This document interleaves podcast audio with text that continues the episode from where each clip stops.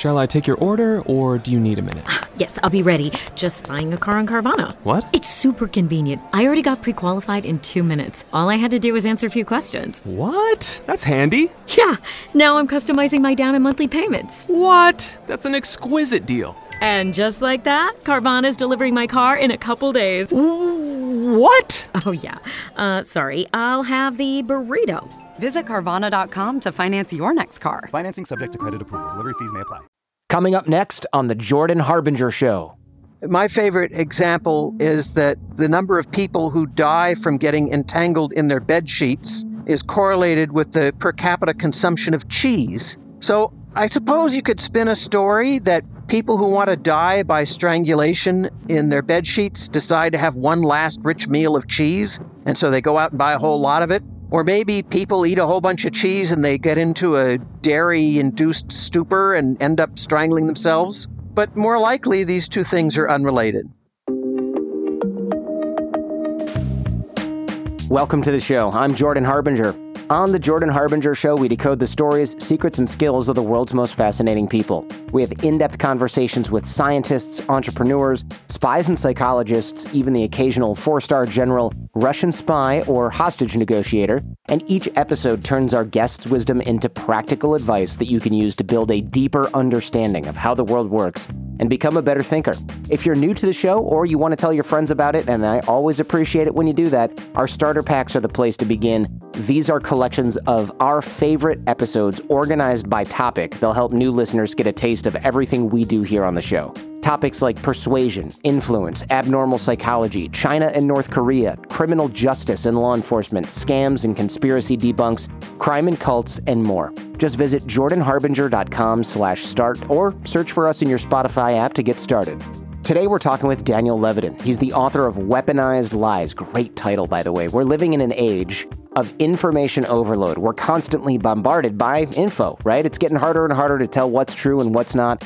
Misinformation, disinformation, irresponsible information.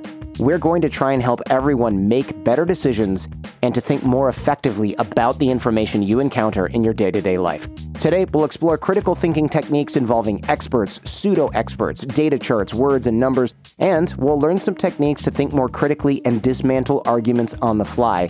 And last but not least, we'll find out why the average person only has one testicle and what that means for you. So enjoy this episode with Daniel Levitin. A lot of folks, when they think about these topics, they think, yeah, you know what? Other people sure are dumb and they get misled a lot. But I looked at this newspaper article the other day and it said that half of all humans only have one testicle. That was shocking. We need to do something about that. That actually, of course, is almost true, given that half the population has no testicles. These kinds of things are not always so simple, but I think that even people who are educated, smart, and think that they think critically sometimes are the ones that fall victim to this stuff even more. I think the most important quality to have if you want to be an evidence based thinker, a critical thinker, is humility. If you realize that you don't know everything and you're open minded enough to take in new information, you can save yourself a lot of trouble. The most dangerous thing is somebody who is so sure they know something, but they're wrong. And then they go off headstrong into the abyss, thinking that they're absolutely right.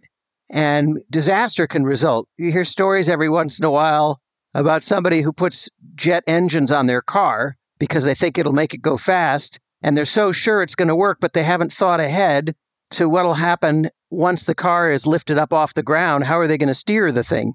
And a number of famous disasters, the Challenger explosion, the Exxon Valdez, the Fukushima power plant, can be chalked up in part to overconfidence, to not realizing that we don't know everything we think we do.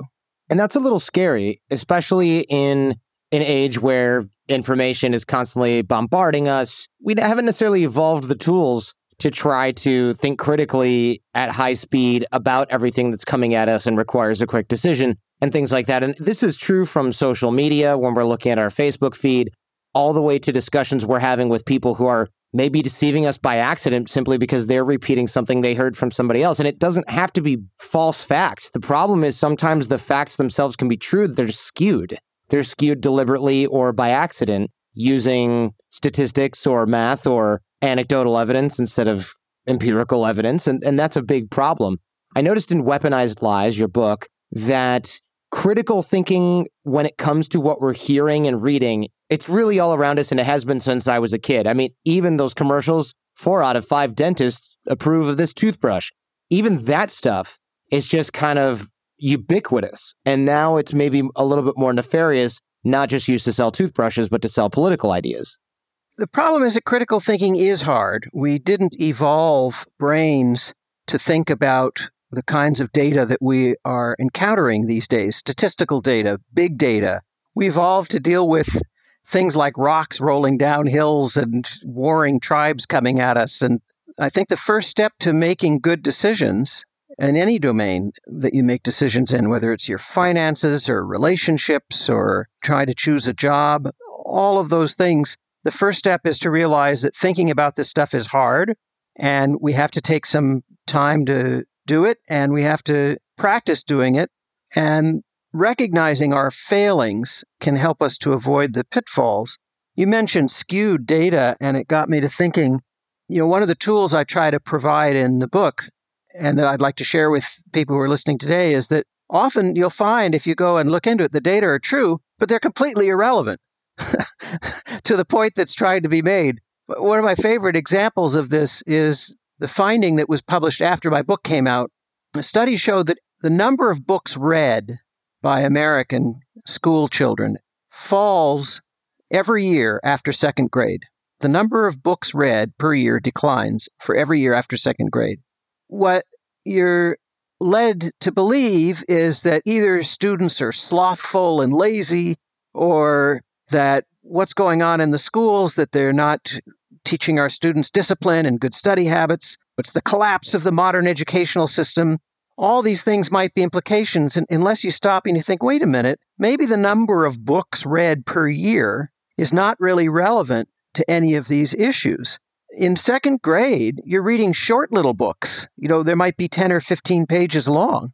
By the time you're in junior high school, you're reading Lord of the Flies, 195 pages. By the time you're a freshman in college, you might be reading War and Peace, 1,200 pages. Number of books is not the relevant metric if you want to figure out how scholarly students are. That's interesting for me because I essentially didn't read until my 30s other than school books, but I went to law school. So if you ask me how much I read before age 30, I would say almost nothing. But the truth is, I read probably more than any normal person ever would. I just read legal cases and other stuff like that. So it really does matter the data that you're looking at. And of course, you're not necessarily withholding data on purpose. We're just not necessarily asking the right questions. And in Weaponized Lies, you do talk about some of those questions. And I'm specifically going to leave out the math and probability notes on this, I would say, because we don't need to prove everything today here on the show. And people can get the same info in Weaponized Lies if they need it. I want to focus on the ideas and the examples. So, are there five or six maybe major categories we see as humans with media manipulation. We see companies manipulating us, for example. Why don't we just start there? I feel like marketing and having companies manipulate us has been par for the course for so long. What are some of the most common examples you see of that that most people maybe don't see or notice?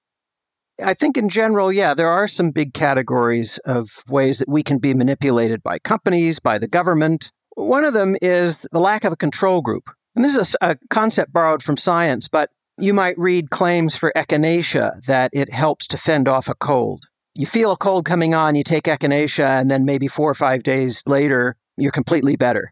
There's no evidence at all that echinacea can help fend off a cold. What you need is a controlled study. You need people who are all coming down with colds, and you give half of them echinacea and you give half of them a pill that looks exactly like it. That's what's called the control group and you don't tell anybody which is which, so their expectations don't factor into it. And if you do that, it turns out echinacea has no effect. But there are a lot of claims made where there's a missing control group.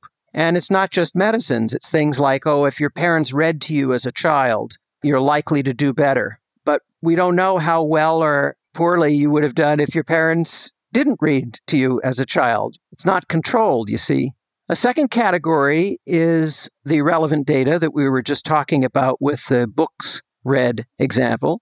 A third category is claims that are asking you to believe one thing but if you look carefully at the language, it might raise your suspicions. A lot of claims are vague or misleading, and they're intended to be that way. Other times, the people telling you these things just don't know the difference themselves. You mentioned four out of five dentists. Maybe we can dig into that a little bit. Sure. Yeah, exactly. So, there was a claim that four out of five dentists recommend Colgate. This was a big ad campaign. Now, if you're a critical thinker, I mean, there are a number of questions you'd want to ask here. Like, who are these dentists? Do they still have their medical licenses? Are they getting money from Colgate? Another question is how many dentists did they ask? Did they literally ask just five, or did they ask 500 and 400 recommended Colgate? This matters. More to the point, you might want to know what question would a dentist be able to answer given a dentist's expertise? I've been going to a dentist all my life. My dentist has never asked me what toothpaste I use. He doesn't keep track.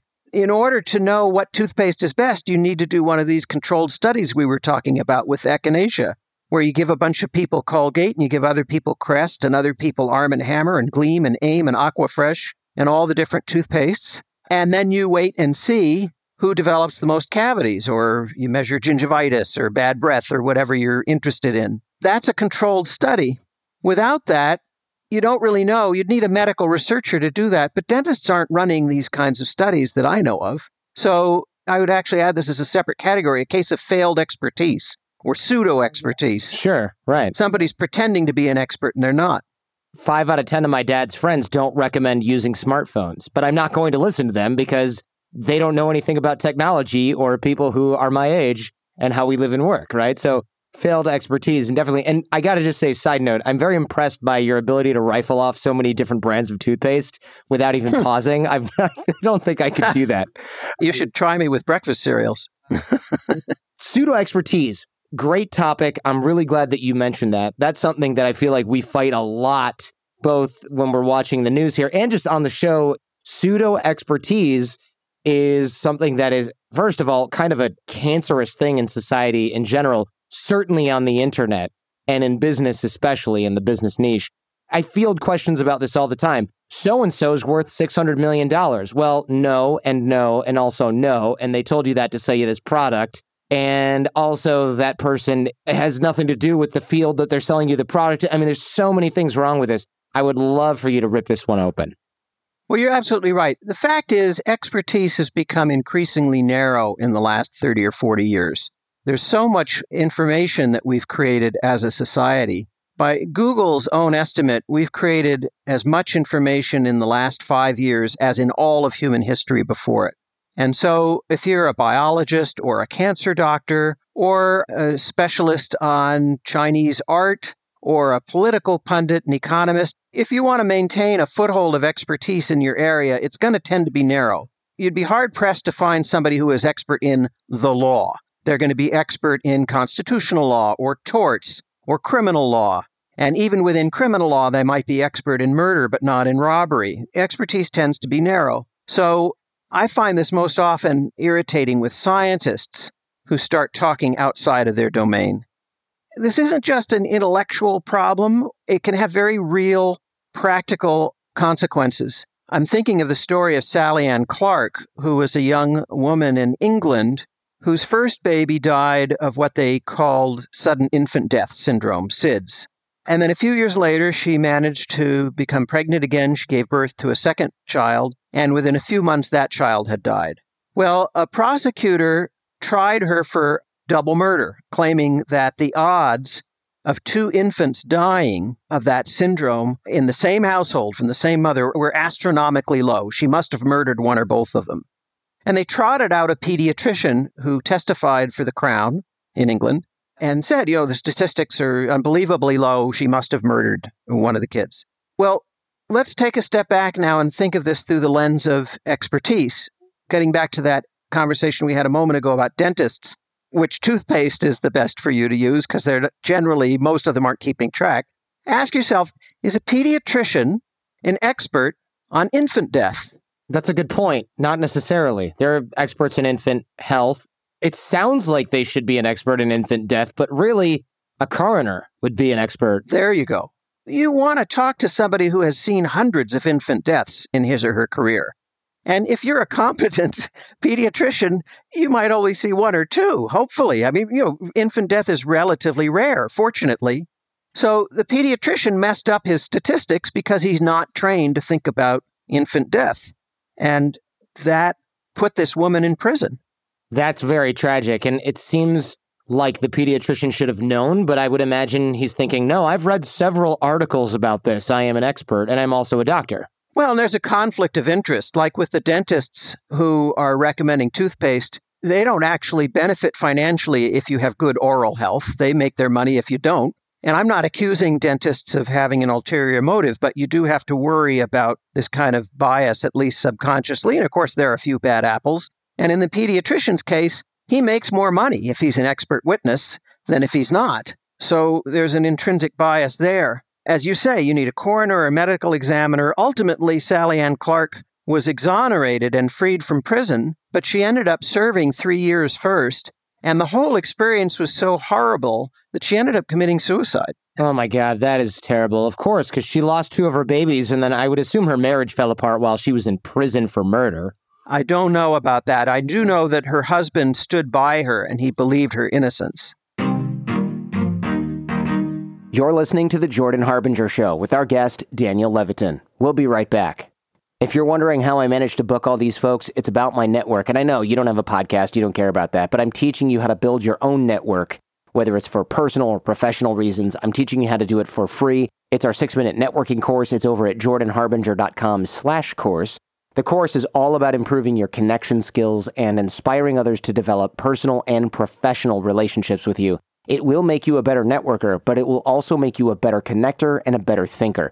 That's at jordanharbinger.com slash course. And by the way, most of the guests you hear on this show, they subscribe and contribute to the course. It's kind of a living, breathing thing. So come join us. You'll be in smart company where you belong. Now, back to Daniel Levitin. One thing that seems to be in the media lately that drives me bananas is this anti vax crowd of not vaccinating your kids. And of course, now we end up with problems where healthy kids with parents who aren't knuckleheads are dying or getting measles because they have to go to school with somebody whose parents decided to read something on InfoWars, and now everybody's getting diseases that were eradicated when they got rid of pirates. Well, I guess we still have pirates, so it's fitting that we still have measles. Never mind. What's going on with these folks? This is a hornet's nest. You and I both live near ground zero for the anti vaxxers, uh, which is Marin County, California. And I've been traveling around the country and I've run into these pockets of anti vaxxers. And the interesting thing is, they tend to be better educated than the average person. They tend to be relatively affluent.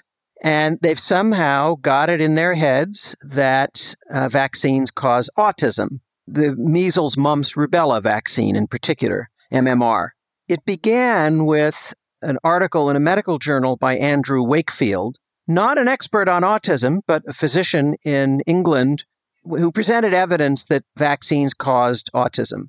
Well, it turned out he admitted to fabricating data, his paper was retracted, and he's been discredited and lost his medical license.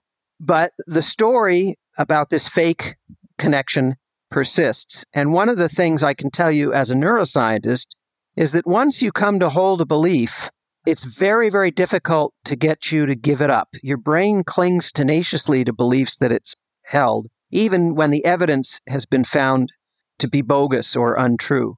The additional problem is that we do see a correlation. In other words, parents who have kids with autism, in a large number of cases, did vaccinate their kids, and then the autism showed up sometime after. But it turns out that's explainable you can't give vaccines too early in a toddler's life. Their immune system isn't ready for them.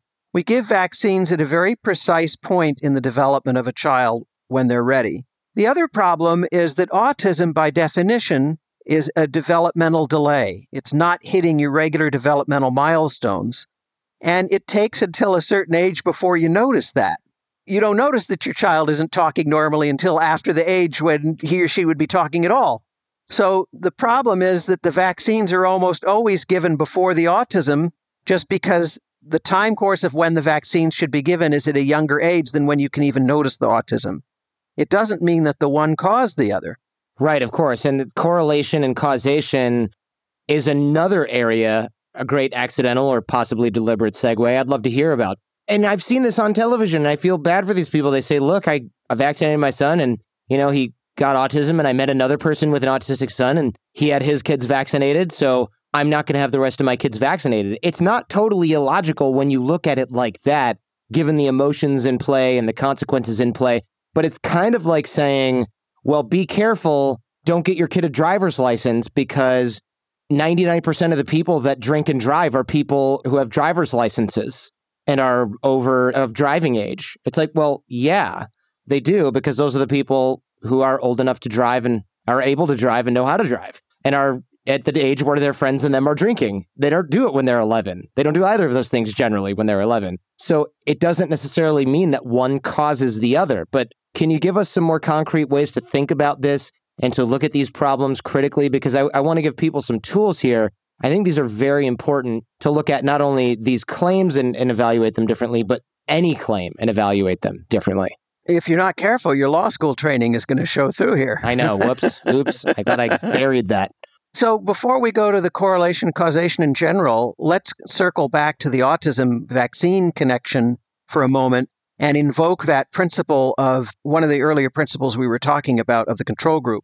So, it turns out that the way you would really know if vaccines cause autism is you'd take a bunch of kids at random and you'd give them vaccines, and another bunch of kids at random and you'd give them a sham vaccine. You know, you poke them with a needle, but not really give them anything.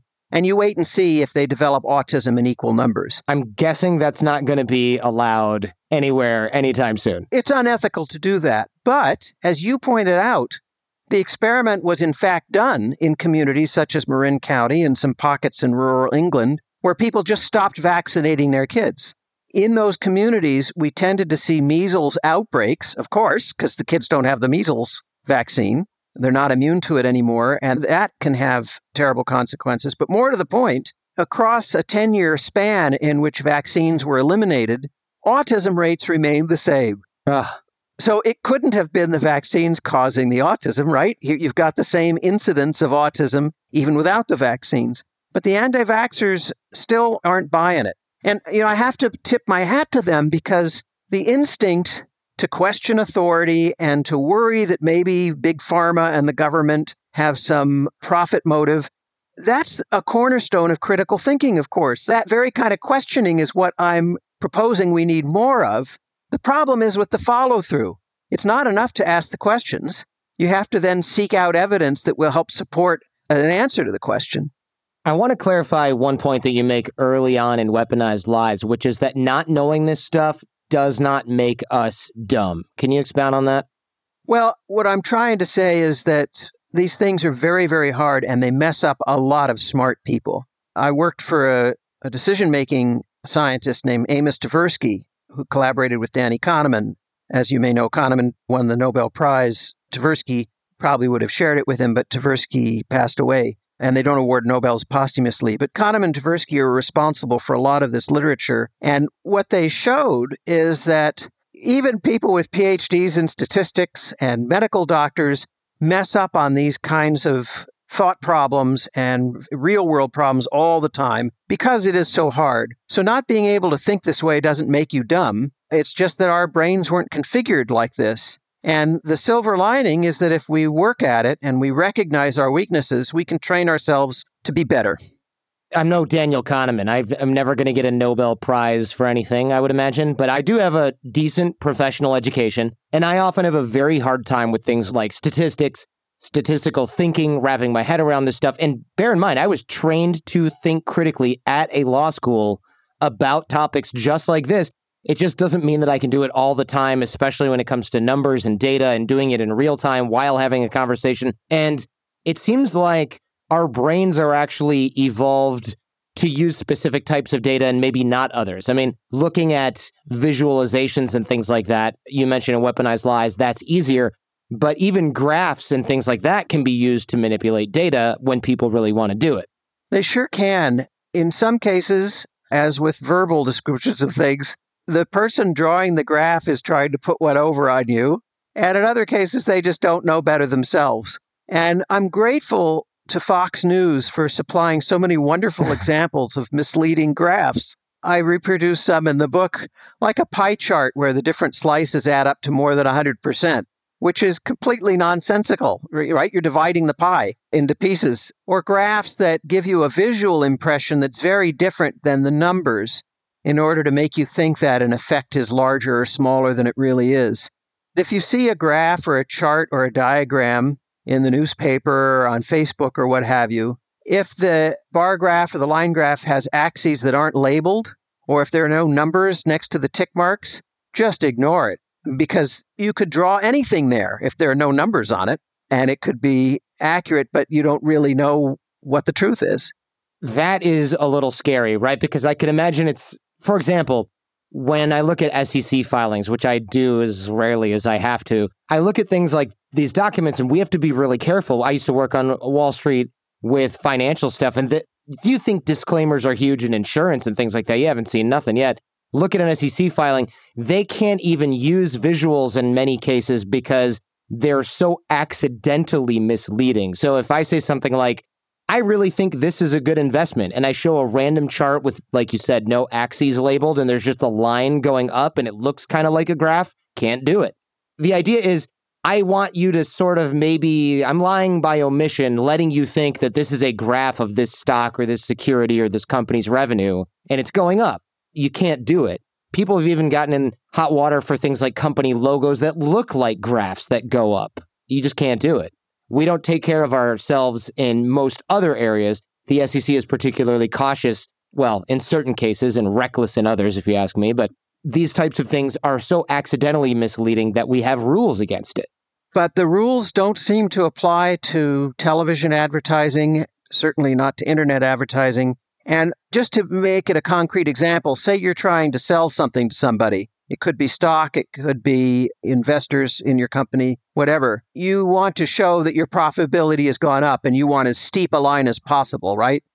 Well, suppose that in a million dollars of sales last year, and then this year you have a million dollars and one cent.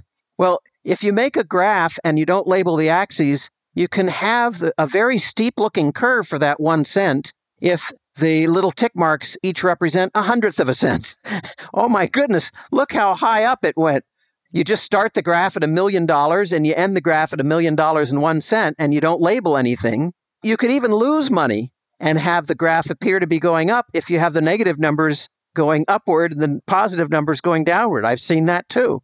Yeah, that's of course very scary because, again, if we're not thinking actively about this, people are trying to reach our emotional brain using these visuals, and we're evolved to look for patterns. Patternicity is something that Michael Shermer talked about, and I think Sam Harris talked about here on the show as well. We're really bad as humans at seeing patterns in text, but it is easier to get tricked by graphs and visuals, unlabeled axes, like you mentioned. I like the idea that if you don't see labeled axes, take everything with a grain of salt and or just ignore it because they are trying to trick you.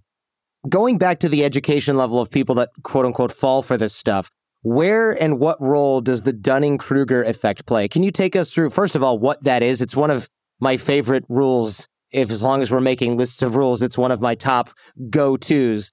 Some people are so dumb they think they're smart because they're like, I don't see why we don't just build a wall because if there's a wall, then they can't run over the border. And it's like the reason we haven't built a wall is because people who have more than three brain cells realize that immigrants aren't just walking across the Rio Grande. They're flying in on airplanes and then they never go home. You know, so it's like that kind of thing. I know this because there was a science article about it in the journal Science. The problem with people who are ignorant is twofold. I mean, the first problem is that ignorance can lead to problems, but the second part is that they're ignorant typically of their own areas of ignorance. And so they're so sure that they're right that they end up making either big mistakes or nonsensical pronouncements, which really makes a nice full circle with where we began our conversation. One of my favorite examples of this is actually it happened to me.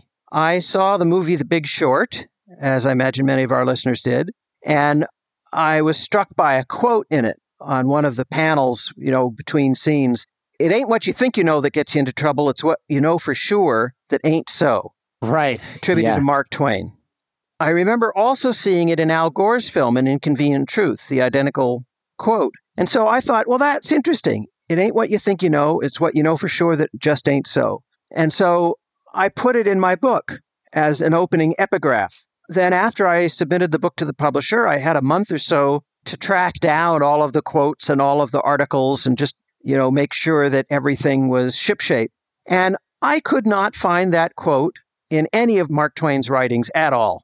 And so I went to the library and I looked in books of quotations. I did internet searches. I finally called up a librarian, the English librarian at Vassar, Gretchen Lieb, because, you know, librarians are really smart about this stuff and they've got special training. You may not know this, but at universities, librarians hold a rank equivalent to professors. It's a, a very serious job with serious training.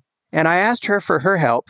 And using all of the resources that she had, she found no evidence that Twain ever said this, which is so deliciously ironic because what it means is that both Al Gore's filmmakers and the big short filmmakers succumbed to the very illusion that they're warning against. They were so sure that the quote came from Mark Twain, they didn't bother to check it out. It's what they knew for sure that just wasn't so. In fact, the librarian couldn't find the quote anywhere. And I think the reason that we all buy it is that it kind of sounds like something Mark Twain might say. It's got the word ain't in it. You know, ain't so has the kind of ring to the way he would write. But if you look at the literature of that period, there was something close to the idea floated by Bret Harte and H.L. Mencken, two other American humorists. Also sounds like something Will Rogers might have said, but none of them actually said it. The first documented appearance of it is in the Al Gore film. This is the Jordan Harbinger Show with our guest, Daniel Levitin. We'll be right back. This episode is sponsored in part by Fidelity. I love what I do. I also love the idea of not doing it one day, but it's getting harder to know the best way to move into the future towards retirement. Don't worry, I've got like a decade and change left unless people stop listening to podcasts. We hear about inflation, rate hikes, the changing markets. Got to get the kids through college, build an emergency fund, and then there's retirement. And here's where Fidelity comes in. Fidelity can help you find clarity in saving for the future, even as your path and priorities evolve. How? Well, they'll help you create a free personalized plan that adapts as your priorities change. They'll also show you what's called timely insights, small tips on ways to save and invest and help meet your goals. And you can monitor your plan so you stay on target. The future's coming, and so is retirement. Fidelity can help you take it on your way. Learn more at fidelity.com/future. Expenses charged by your investments and other costs and fees associated with trading or, or transacting in your account apply. Fidelity Brokerage Services member NYSE SIPC. Thank you so much for listening to and supporting the show. You guys really, you are the best fans. The sponsors love you, the team loves you. I really appreciate that many of you support those who make this show possible. And we put all the discount codes and the deals and the URLs on one page. JordanHarbinger.com slash deals is where you can find it. And you can search for any sponsor using the search box right on the website as well. Again, please consider supporting those who support us. Now for the rest of my conversation with Daniel Levitin. An exercise that I like to do when I look at things like correlation versus causation, or when I see examples of something that is a so called rule, I try to think of ridiculous examples of that and see if it holds up. And one you gave in Weaponized Lies is really good. Nicolas Cage movies versus drownings. Can you take us through that uh, scenario? Yeah, so we're talking about things that correlate, but that doesn't necessarily mean one caused the other. Just to take an example, I, I made myself a cup of green tea about an hour ago. And then not long after, the phone rang and there you were. I don't think that my making the cup of green tea caused you to call. And I don't think that one could make an argument that it did. But if in fact, every time you and I talk, I had a cup of green tea before, I still don't want to conclude that one caused the other. And a guy named Tyler Vigen, a Harvard Law School student, has a bunch of ridiculous examples to sort of put a finer point on it. And the idea is that the world is so complicated and there's so many things going on that if you look hard enough, you'll find things that co-vary. By that, I mean this one increases and another thing increases with it, and they both decrease according to the same pattern. And what he found is that year by year, the number of Nicolas Cage movies made correlates with the number of people who drown in swimming pools. My favorite example is that the number of people who die from getting entangled in their bed sheets is correlated with the per capita consumption of cheese. So I suppose you could spin a story that people who want to die by strangulation in their bed sheets decide to have one last rich meal of cheese, and so they go out and buy a whole lot of it. Or maybe people eat a whole bunch of cheese and they get into a dairy induced stupor and end up strangling themselves. But more likely, these two things are unrelated. To be fair, on the other side of the coin, I can see that there's plenty of people that might hear about another Nicolas Cage movie and just decide to end it. I can see that correlation.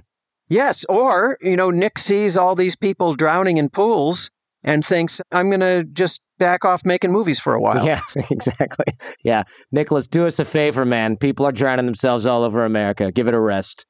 The reason I brought that back up, despite having already covered causation and correlation, is because I like to give practicals here for the show. And I frankly, I think that looking at ridiculous examples of so called rules to see if they still hold up works quite well. Another thing that I use all the time, wherever possible, especially when debating, is to argue against your own point. And this comes from a book called The Five Elements of Effective Thinking. I'm not sure if you've seen it, but arguing against your own point in your own head or with someone else or during a discussion is a great way to find the holes in your argument and to see whether or not you're right and to see whether or not there is another perspective that could be equally valid. Because generally, when we're arguing something, we've already made up our mind. But when we argue against our point, often enough, we can find possibly that we're wrong or at least find another angle on these things. And it looks like this holds true with your work as well. As in Weaponized Lies, you did mention that even sometimes statistics as presented can't be interpreted at all. They're just there.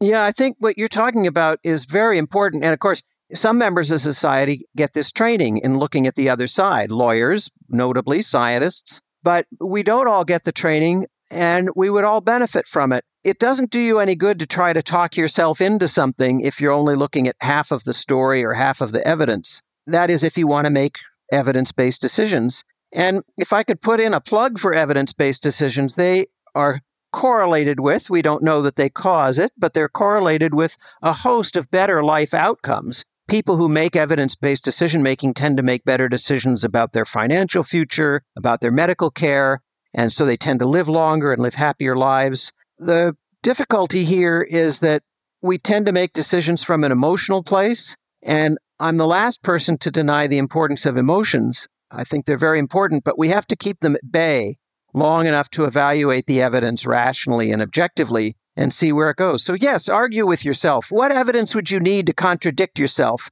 And is that evidence as solid? Is it as credible? Is it as powerful? Because it's not just people who say have low IQ and the Dunning Kruger sort of effect into play here that are more easily manipulated. It's also people who can't control their emotions. And one of the reasons to control your emotions is not just to avoid embarrassing yourself, but to avoid convincing yourself that something is right or wrong because of the way that you feel about it before, anyway, that you've actually been able to evaluate the facts, before you've had a chance to ask yourself, can we really know that? How can we know that? Is the person telling me this somebody who might know that, or are they a pseudo expert, or are they an expert in something that is not this particular area? And these are all questions we need to ask ourselves. And that becomes very difficult if we're too busy being angry or worked up about whatever we're discussing at the time. Yeah, one of the funniest illustrations of the Dunning Kruger effect is the Jonah Ryan character in Veep is overconfident and doesn't know all kinds of things that he should know. So he doesn't know what regulations are. He just has these gut ideas about things. Like you were saying, build a wall doesn't solve the immigration problem because that people are crossing over in other ways. The solution here again comes back to humility. Just because you think you can figure something out in your head doesn't mean you're thinking of all the angles. And so, a lot of what lawyers and business people and scientists do is sit around a table and brainstorm and try to generate alternative scenarios. What might I be missing? Who could I call that's an expert who could tell me what I might be missing? Because just generating stuff out of your own head can lead to a very biased, uh, one sided view. So, how do people use these types of concepts and these types of informational techniques for positive intent and negative intent because both are manipulative, right? But usually we focus on negative intent. It seems like there have to be examples of this being used for good. Can you think of any? Yeah, the government and businesses may deceive us for our own good in some cases. One example that comes to mind is that if you've got a fire in a building with restricted exits and a lot of people in the building, You may tell people to leave, but not tell them how bad the fire is because you don't want to cause a panic. You might be misleading them, right? About the danger because it's in everybody's best interest for them to leave in an orderly fashion. I think for national security reasons, our government and military don't always reveal to us everything that's going on. The police don't always tell you when they're about to close in on a subject. They don't announce on the radio, well, we're a block away from the house where we think the suspect is, because that would give the suspect notice uh, to leave. And even if you were to interview a policeman approaching the house and say, Where are you going? What are you going to do? The policeman might lie because public safety is improved by being able to catch this person. But I'm sure there are other examples where we're being lied to and someone thinks it's for our own good, but it really isn't. It's just their conception of what our own good is. Sure. So are you of the opinion that manipulation, no matter what, is bad, even if it's for your own health? Well, no, I'm not. I don't know how to sort this out other than that it's something that we should be aware of and talk about. In medical schools, they teach classes in medical ethics, and this creates a poignant example. If you know that a person has only a 10% chance to live, but that the particular disease they have is affected by mood and emotion and brain chemistry, as many diseases are, is it ethical to tell them you're probably going to die, which could actually cause them to die because you put them into a depression? Or is it better to try and give them hope and kind of fudge the statistics because they really have a much better chance of pulling through if they've got that hope? These are ethical issues and there are no easy answers. You know, what if somebody says to their doctor, whatever happens, don't tell me if I'm going to die. I don't want to know. No matter what I say to you, don't tell me. And here's a signed affidavit and then a week later, they're on their deathbed and they say to the doctor, I forget what I said in that letter. I really do want to know. You could imagine cases where it's not so clear cut. This is a very real case playing out in hospice care and old people's homes and hospitals. This comes up a lot of the time. Oh, I didn't realize that. I guess it does make sense. This is something I never think about. Certainly, the water supply might be contaminated in a way that doesn't really have any practical health benefits. And if you look at the water codes for many major American cities, they're not required to disclose certain violations if they don't have practical implications. So you might figure, well, no news is good news. If I don't hear otherwise, my water is fine. But in fact, you know, they're allowed a certain number of contaminants and certain background levels of bad things, and they're not required to reveal them to you, maybe because it would set off panic. That's pretty scary. That's really actually not good at all, especially coming from Michigan where we had the Flint issue that was actually quite disgusting and covered up and was harmful. Yeah, and speaking of disgusting, take a look at what the FDA regulations are for how many insect parts and how much rat's feces is allowed in strawberry jam. I'm really disturbed by the fact that they actually have regulations for that specifically, because that alone illustrates the problem enough for me. Ugh, wow. I mean, insect parts, whatever. That doesn't get to me, but the rest of it, yeah, I could take it or leave it so many people out there in the media and corporations are indeed trying to trick us in one way or another. And I'm a firm believer that the way to counteract this isn't to simply trick people in the other direction. Instead, I'm thankful for the opportunity here today to begin the process of starting to teach people how to read data so that they can educate themselves properly, make their own conclusions based on accurate facts and data, and accurate interpretations of raw data really is the enemy of propaganda and deception in many ways. Would you agree with that? Absolutely.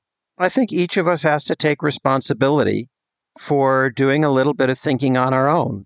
It's just because the people who are trying to deceive us have become so facile in what they do that the news media and the traditional gatekeepers of information can't keep up with all the lies and distortions. So it takes a little bit of work on our part, but it's worth it. Thank you so much. There's a lot of good practicals in here. The book, of course, Weaponized Lies, has many, many, many more. Look at the data, look at what people are giving you. More importantly, look at what they're not giving you and ask yourself questions about what you're being presented. Those little tiny tips alone will start to open up a whole hidden world that is, frankly, a little uncomfortable, but very, very useful. And for those of you who are getting used to this type of critical thinking, I think you'll start to view things completely differently. Thank you so much, Daniel. Thank you, Jordan. You're about to hear a preview of the Jordan Harbinger Show about how you can be affected by ransomware and cyber attacks on the rise now all over the world. We still don't know just how deep the Russians are into our government systems. It's not as if we would see a Russian hacker inside the State Department's network and they would scurry away. They would stay and fight to keep their access. And when I went and interviewed the guys who were brought on site to remediate and get the Russians out of those systems, they said, We'd never seen anything like it. It was like hand to hand digital combat. So it's going to be at least a year or more before we can stand up and confidently say we've eradicated Russian hackers from nuclear labs, the Department of Homeland Security, the Treasury, the Justice Department. And now you're seeing ransomware attacks that are taking out pipelines and the food supply that just come down to a lack of two factor authentication and bad password management. That's all it takes. How do you trust that any of the software you're using is secure and not a Russian Trojan horse? How do you respond to an attack aggressively when you yourself are so vulnerable? We live in the glassiest of glass houses. That makes escalation, you know, that much more of a risk. So yeah, we might have sharper stones than others, but our adversaries can just come back and say, "Hey, they just blew up this pipeline," or "Hey, they just turned off our lights." We're just going to go hit them and then you get into this cycle of escalation. And that's what I worry about is the cycle of escalation. And I think we're getting close enough that I think we're going to see a cyber attack within the next four years, even that causes substantial loss of life.